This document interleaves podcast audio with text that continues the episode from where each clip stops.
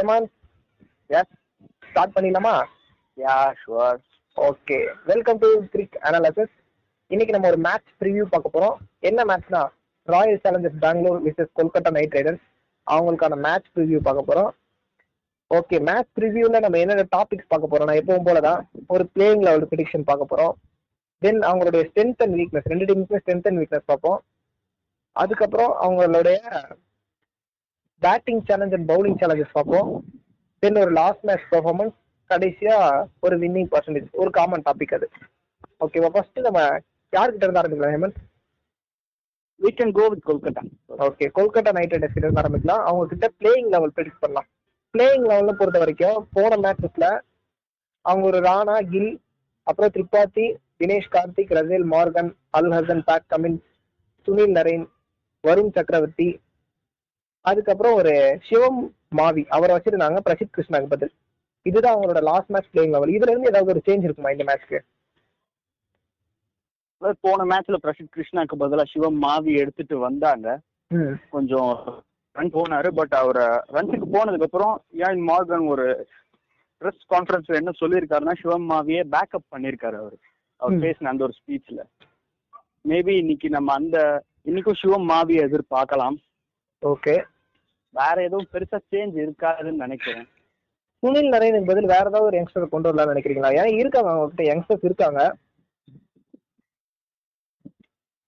இருக்குதான் ட்ரை பண்ணலாம்னு தான் எல்லாரும் அதுவும் இருக்கிறத ட்ரை பண்ணலாம். பட் சுனில் நரேன் நல்லா பவுல் பண்ணிட்டு இருக்காரு.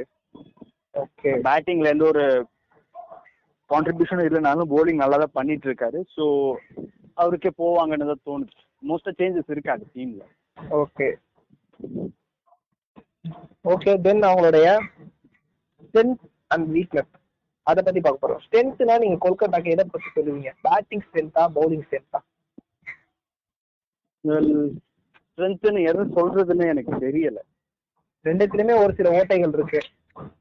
பேட்டிங்கை பத்தி பேசணும்னா ஒரு டாப் ஆர்டர் நல்லா அமைஞ்சதுன்னா மிடில் ஆர்டர் ஒரு இயான் மார்கன், ஏன்னா இயான் மார்கன் தான் ஒரு tail inductor, low lower middle ஆர்டருக்கும் அப்புறம் ஒரு மிடில் ஆர்டருக்கும் பாலமா இருக்கிறதே அவர் தான். அவர் கொஞ்சம் நல்லா ஆடி ஒரு மொமெண்டத்தை கொடுத்தாருன்னா மேட்ச் நல்லபடியா போகும்.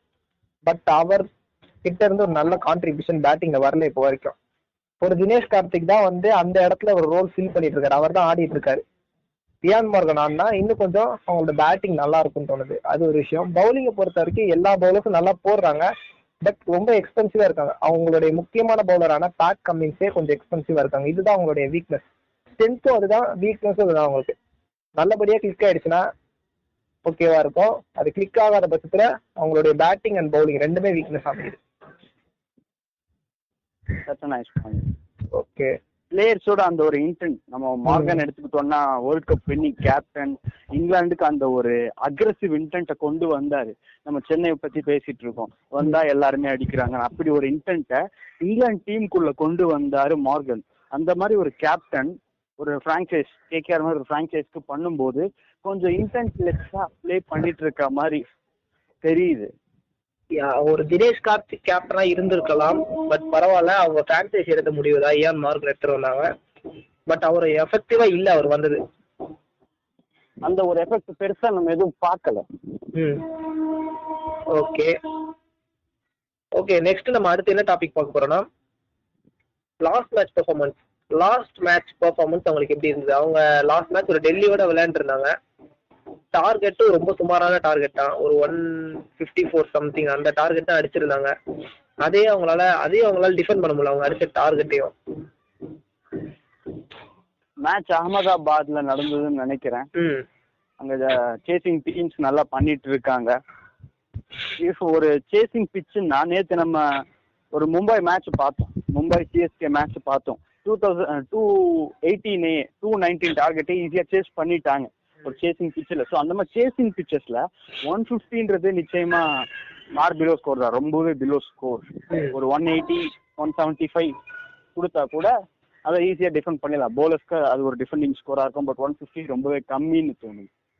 கண்டிப்பா ரொம்ப கம்மியான டார்கெட் தான், அதுவும் டெல்லி கேபிட்டல்ஸ் மாதிரி நல்ல பேட்டிங் லைனப் இருக்கிற டீம் கிட்ட ரொம்ப ரொம்ப கம்மி. ஓகே, லாஸ்ட் மேட்ச் பெர்ஃபார்மன்ஸ் பத்தி பார்த்தாச்சு. தென் அவங்களுடைய batting challenge and bowling challenge. Batting சேலஞ்சுன்னு எடுத்துக்கிட்டோம்னா ஆர்சிபில இருக்கு எந்தெந்த பவுலர் த்ரெட்னிங்கா இருப்பாங்க. ஃபர்ஸ்ட் நான் சொல்ல போறது முகமது சிராஜ், அவர் ஒரு த்ரெட்னிங்கா இருப்பாரு. ஏன்னா ரீசெண்டா நல்லா பெர்ஃபார்ம் பண்ணிட்டு இருக்காரு, யாக்கர்ஸ் நல்லா போடுறாரு, அவர் ஒரு த்ரெட்னிங்கா இருப்பாரு. தென் ஒரு சகல் சொல்லலாம், ஏன்னா அகமதாபாத் ஸ்டேடியத்துல சகலுடைய எஃபெக்டிவா இருப்பாரு அப்படின்னு நான் நினைக்கிறேன். பட் ஒரு ரஜல் மாதிரி பவுலர் அவர் அட்டாக் பண்ண முடியும். யா ரசல், இப்ப நீங்க வேற ஒரு பேட்ஸ்மேன் சகல் போல் பண்றப்ப எடுத்துக்கிட்டீங்கன்னா ஒரு மிஸ் டைம் ஷாட் ஆச்சுன்னா அது இன்னர் சர்க்கிள்ல விழும், இல்லைன்னா பவுண்டரிக்கு முன்னாடி விழும். பட் ரசலுக்கு மிஸ் டைம் ஷாட் ஆச்சுன்னா அது பவுண்டரி தாண்டி போய் தான் விடும். பவரான பிளேயர் அவரு. ஆமா, ரஸ்தி ரசல் தி மசில்னு சொல்றதுக்கு ரீசனே அதான். ஃபுல் அண்ட் ஃபுல் அவர் டைமிங் எல்லாத்தையுமே தாண்டி அவருக்கு ஒரு பவர் இருக்கு, மசில் பவர் யூஸ் பண்ணி நல்லா ஆடுறாரு. அதனாலதான் அவர் ரசல் தி மசில் சொல்றாங்க. ஓகே, பேட்டிங் சேலஞ்சை பொறுத்த வரைக்கும் ஒரு முகமது சிராஜ் சகல் இருக்கலாம்னு சொல்லியிருக்கோம். வேற ஏதாவது ஒரு பவுலர் சேலஞ்சிங்கா இருப்பாரா? ஹர்ஷல் பட்டேல் மேபி இதில் நான் இன்க்ளூட் பண்ண மாட்டேன், பிகாஸ் நிறைய ரன்ஸுக்கு போயிட்டு இருக்காரு. விக்கெட்ஸ் எடுக்கிற பிளேயர் தான் அவரு, நல்ல பவுலர் தான், பட் நிறைய ரன்ஸுக்கு போயிட்டு இருக்காரு. அதை அவர் நிச்சயமா நோட்டீஸ் பண்ணி ஆகணும். அவர் ரெண்டு விக்கெட் எடுக்கிறதுக்கு ஒரு எஃபெக்டிவான பால் போடுறாரு அப்படின்ற மாதிரி இல்லாம நிறைய ரன்ஸையும் கொடுத்து விக்கெட்டையும் எடுத்துக்கிட்டு இருக்காரு எடுத்துட்டு இருக்காரு ஆமா. ஸோ விக்கெட் எடுக்கிறதுல ஒரு யூஸ் இல்லாம போயிடுது. விக்கெட் எடுத்தாருன்னா ரன் கண்டெயின் பண்ணணும், ஸோ அது இல்லாமல் போது. அதனால அவரோட நேம் இன்க்ளூட் பண்ணல. தென் பவுலிங் சேலஞ்ச், பவுலிங் எடுத்துக்கிட்டோம்னா ஆர்சிபியோடைய டாப்ல இருக்க டாப் ஆர்டர்ல இருந்து மிடில் ஆர்டர்ல இருக்கக்கூடிய பேட்ஸ்மேன் எல்லாமே வந்து கேகேஆருக்கு ஒரு த்ரெட்னிங் தான். ஒரு விராட் கோலி, தேவ்தத் படிக்கல், ஒரு Glenn Maxwell, AB de Villiers. But அந்த த்ரெட்னிங் தான் அவங்களுக்கு ஒரு நல்ல விஷயமே கூட. அந்த டாப் ஃபோர் விக்கெட்டை காலி பண்ணாங்கன்னா டீம் காலி, அவ்வளோதான் ஆர்சிபியோட கதை. ஆமா, அந்த நாலு பேரோட விக்கெட் எடுத்துட்டா ஈஸியா எல்லாமே முடிஞ்சிரும்ன்ற ஒரு மைண்ட் செட் தான் ஆப்போனன்ட்ஸ்க்கு இருக்கு, ஆர்சிபி கூட ஆடுறவங்களுக்கு. கண்டிப்பா, ஏன்னா ஒரு பேட்டிங் டெப்த் அந்த இடத்துல ரொம்ப கிடையாது. அதுக்கு அடுத்தடுத்து வரப்போற பேட்ஸ்மேன் ஒன்றும் ஒரு ரஜல் மாதிரி பேட்ஸ்மேன் அங்கே கிடையாது. லாஸ்ட் டைம்ல வந்து லாஸ்ட் மேட்ச் பிளே வரைக்கும் கொண்டு வந்து ஒரு ஏபிடி வரைக்கும் காலி ஆயிட்டாருன்னா அப்புறம் பேட்டிங்கே கிடையாது அந்த டீம்ல. ஏன் ரசல் மாதிரி பேட்ஸ்மேன் தான் ஏபிடி, பட் ரசல் வர நம்பருக்கு அந்த நம்பர்ல இங்க பேட்ஸ்மேன் அதுதான் சொல்றேன், அந்த ரோல்ல இல்ல பேட்ஸ்மேன். அவர் வரது ஒரு சிக்ஸ்த்துக்கு மேல வருவாரு, ஒரு சிக்ஸ்த் பொசிஷன்ல இல்ல ஃபிஃப்த் பொசிஷன்ல வருவாரு. ஸோ அங்க வந்து ஒரு ஃபிஃப்த் சிக்ஸ்த் பொசிஷன்ல வாஷிங்டன் சுந்தர், ஷபாஸ் அகமது, அந்த மாதிரி ஒரு முடியாது. அந்த மாதிரி பேட்ஸ்மேன் ஒரு ஸ்ட்ரைக் தான் மாத்தி கொடுப்பாங்க, மேட்சே மாத்துற மாதிரி பேட்ஸ்மேன் யாரும் கிடையாது. ஓகே ஓகே லாஸ்டா வின்னிங் பர்சன்டேஜ் இருக்கு, அது நம்ம ரெண்டு பேரும் காமனா தான் பார்க்கணும். இப்போ நம்ம ஆர்சிபி சைடு வந்துடலாம். அப்படியே பிளேயிங் லெவல் ப்ரிடிக்ஷன் பொறுத்த வரைக்கும் லாஸ்ட் மேட்ச் அவங்களோட பிளேயிங் ஃபர்ஸ்ட் பார்த்துலாம். Virat Kohli, Devdutt Padikkal, Prasidh Patel, AB de Villiers, Glenn Maxwell, Shahbaz Ahmed, Kyle Jamieson, Harshal Patel, Mohammed Siraj, Daniel Sam, Yuzvendra Chahal. இதுதான் அவங்களோட லாஸ்ட் மேட்ச் பிளேயிங் லெவல். இதில் அவங்க பண்ண சேஞ்ச் என்னது? வாஷிங்டன் சுந்தர் சேஞ்ச் பண்ணாங்களா? எஸ், வாஷிங்டன் சுந்தருக்கு பதிலாக ஒரு ஷபாஸ் அகமது உள்ள வந்தார். அதுக்கு அவங்க வாஷி கூடயே போயிருக்கலாம் தான் எனக்கு ஃபீல் ஆச்சு. சபாஷம் வந்து நல்லா தான் பண்ணா, இதனால வாஷியோட டிராப் வந்து அந்த அளவுக்கு எஃபெக்டிவா இல்லை. பட் பேட்டிங்லேயே அவர் ஓரளவு கான்ட்ரிபியூட் பண்ணல. இருந்தாலும் வாஷி இருந்திருக்கலாம், இருந்தாலும் ஒரு பவர் பிளேல கூட அவருக்கு சான்ஸ் கொடுத்து பார்த்துருக்கலாம். இப்போ வரைக்கும் அவருக்கு பவர் பிளேல சான்ஸ் கொடுக்கல, முகமது சிராஜ் தான் சான்ஸ் கொடுத்துட்டு இருக்காங்க. வாஷி இருந்தாலும் கிட்டத்தட்ட அதே தான் பண்ணிருப்பாரு, ஸோ அந்த சேஞ்ச் பெருசா எஃபெக்ட் ஆகல, அதே ரோல் தான் பிளே பண்ணாரு மொத்தமா. Okay okay then strength and weakness. இந்த டீமுக்கு எது ஸ்ட்ரென்த் எது வீக்னஸ் நீங்களே சொல்லுங்க. ஏன்னா ஆர்சிபி பத்தி நான் நிறைய பேசியிருக்கேன், இந்த வாட்டி நீங்க அதே விஷயத்த தான் நானும் சொல்ல போறேன். ஸ்ட்ரென்த் நான் உங்களுக்கு எடுத்துக்கிட்டோம்னா கூட நான் முகமது சிராஜோட நேமையும் ஆட் பண்ணிக்கிறேன். ரொம்ப நாள பேட்டிங் பேட்டிங்னு பேசிட்டோம். ஒரு Devdutt Padikkal, Virat Kohli, AB de Villiers and Glenn Maxwell, அந்த நாலு பேர் ஸ்ட்ரென்த் ஆன் பேப்பர்ஸ்ல.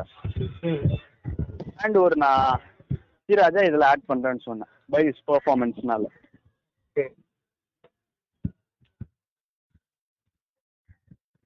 நெகட்டிவ் திங்னு இதுல எதை சொல்றதுன்னா ஒரு ஹர்ஷல் பட்டேலோட எக்ஸ்பென்சிவ் ஓவர்ஸ் சொல்லுவேன். கண்டிப்பா அவர் வந்து விக்கெட் எடுக்கிறாரு, பட் ரன்ஸ் லீக் பண்றாரு. ஆர்சிபி டீம்ல இருக்கிற முக்கியமா பவுலர்ஸ் இருக்க பிரச்சனை அதுதான். முகமது சிராஜ் ஓகே கண்டெயின் பண்றாரு ஓரளவுக்கு, but Harshal Patel, Chahal, Kyle Jamieson ஒரு சில நேரத்துல இந்த மாதிரி இந்த மூணு பேருமே வந்து விக்கெட்ஸ் எடுக்கிறாங்க, ரன்னும் லீக் பண்றாங்க. அதனால விக்கெட் எடுக்கிறது வந்து பிரோஜனம் இல்லாம போகுது. அது ஒரு நெகட்டிவ் திங்க சொல்லலாம். இந்த மிஸ் ஃபீல்டிங் ஆர்சிபி கிட்ட ரொம்ப ரொம்பவே முக்கியமான நெகட்டிவ். நான் சொல்லணும்னு நினைச்சேன் அந்த விஷயத்த, miss fielding and draw catch drops.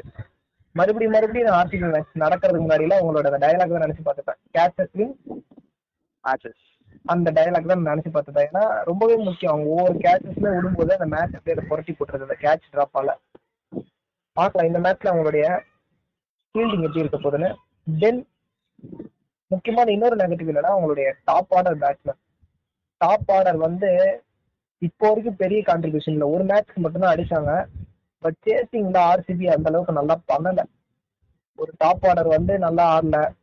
Top order ஆடினா ஒரு அடுத்தடுத்து ஒரு பேட்ஸ்மேன்ஸ்னால ஒரு ப்ரெஷர் இருக்கு.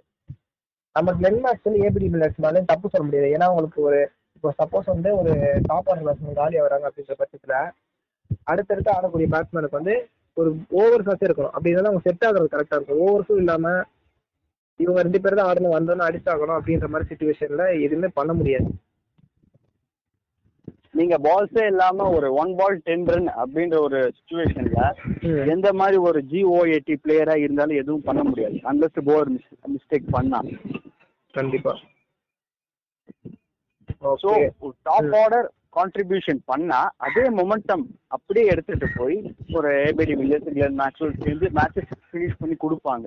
பெரிய கான்ட்ரிபியூஷன் கொடுக்கறனாலும் பரவாயில்ல, ஒரு பத்து ரன் இருபது ரன்ல அவுட் ஆகாம ஒரு ஃபார்ட்டி ரன்ஸ் இல்ல ஒரு தேர்ட்டி ரன்ஸ் ரெண்டு பேர் சேர்ந்து ஒரு பார்ட்னர்ஷிப்ல ஒரு சிக்ஸ்டி பிளஸ் ஃபோர் ஆச்சு அடிச்சு கொடுக்கணும். சிக்ஸ்டி ஆர் சிக்ஸ்டி பிளஸ் ஒரு அடிச்சு கொடுக்கணும்.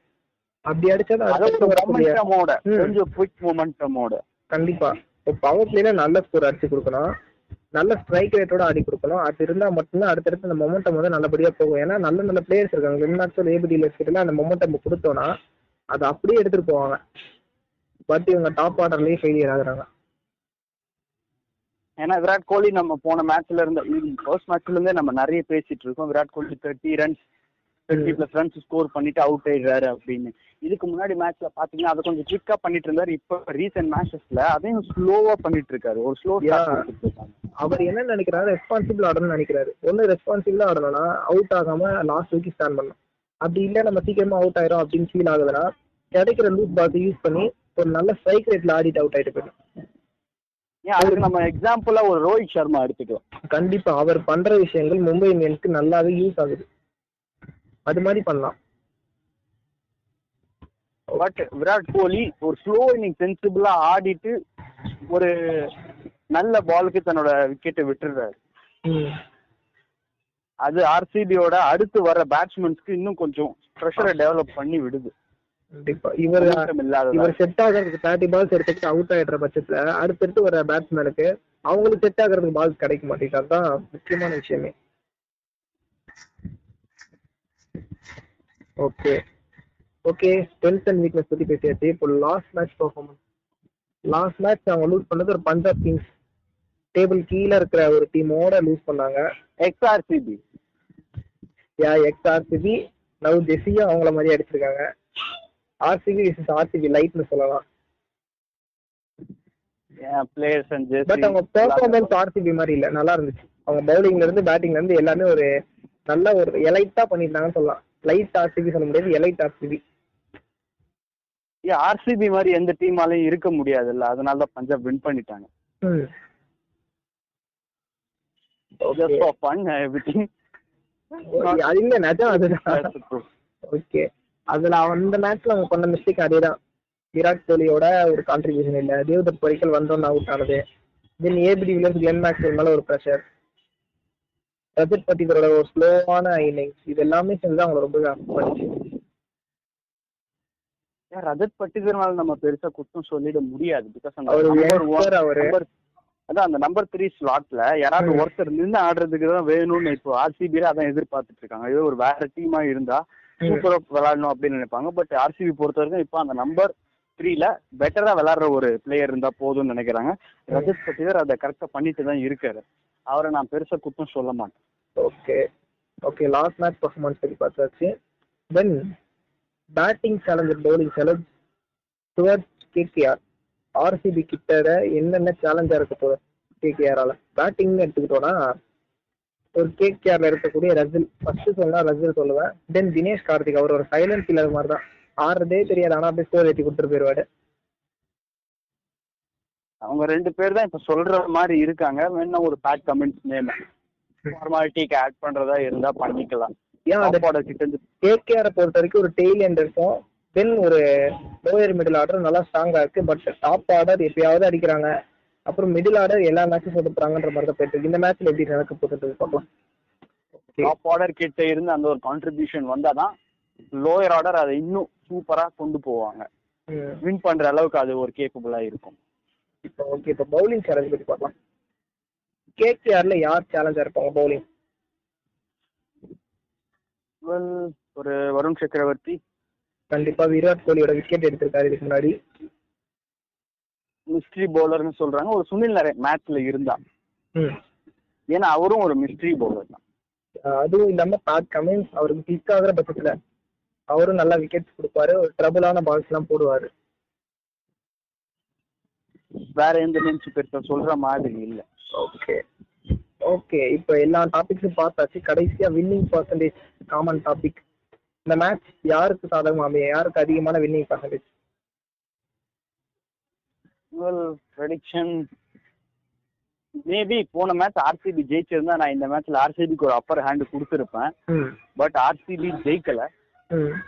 கேகேஆருக்கும் அதே தான், அவங்க கொண்டு வந்தாங்க, ட்ரை பண்றாங்க. பேட்டிங் பொறுத்த வரைக்கும் அவங்க பேட்டிங் நல்லா இருந்தது, லோயர் ஆர்டரோட பேட்டிங். பட் போலிங்ல விட்டுட்டாங்க. என்னால பெர்ஃபெக்ட்டா எனக்கு ஒரு தாட் இருக்கு, எனக்கு என்னன்னா ரெண்டு பேருக்குமே ஃபிஃப்டி ஃபிஃப்டி கொடுக்கலாம்னு சொன்னது. ஏன்னா ரெண்டு பேருமே லாஸ்ட் மேட்ச் லூஸ் பண்ணிருக்காங்க, எப்படி இருக்க போதுன்னு தெரியல. பட் ரெண்டு பேருக்கும் ஃபிஃப்டி ஃபிஃப்டி கொடுக்கலாம். That's all about the prediction. Okay okay, பாட்காஸ்டோட எண்டுக்கு வந்துட்டோம். இதே மாதிரி இன்னும் நிறைய பாட்காஸ்ட்ல பார்க்கலாம். இன்னும் கொஞ்ச நாள்ல பிளே ஆஃப் வந்துடும். பிளே ஆஃப் வரும்போது பிளே ஆஃப்க்கு லைவ் போடுவோம் இன்ஸ்டாகிராம்ல. தென் பிளே ஆஃப்க்கு தனியா ஸ்பெஷல் பாட்காஸ்ட்ல போடுவோம். ஓகே ஓகே, அது வரைக்கும் உங்களுக்கு டாடா பை பை சொல்லிக்கிறது. இந்த பக்கம் சிவா, அந்த பக்கம் ஹேமந்த். Okay, thank you Hemant.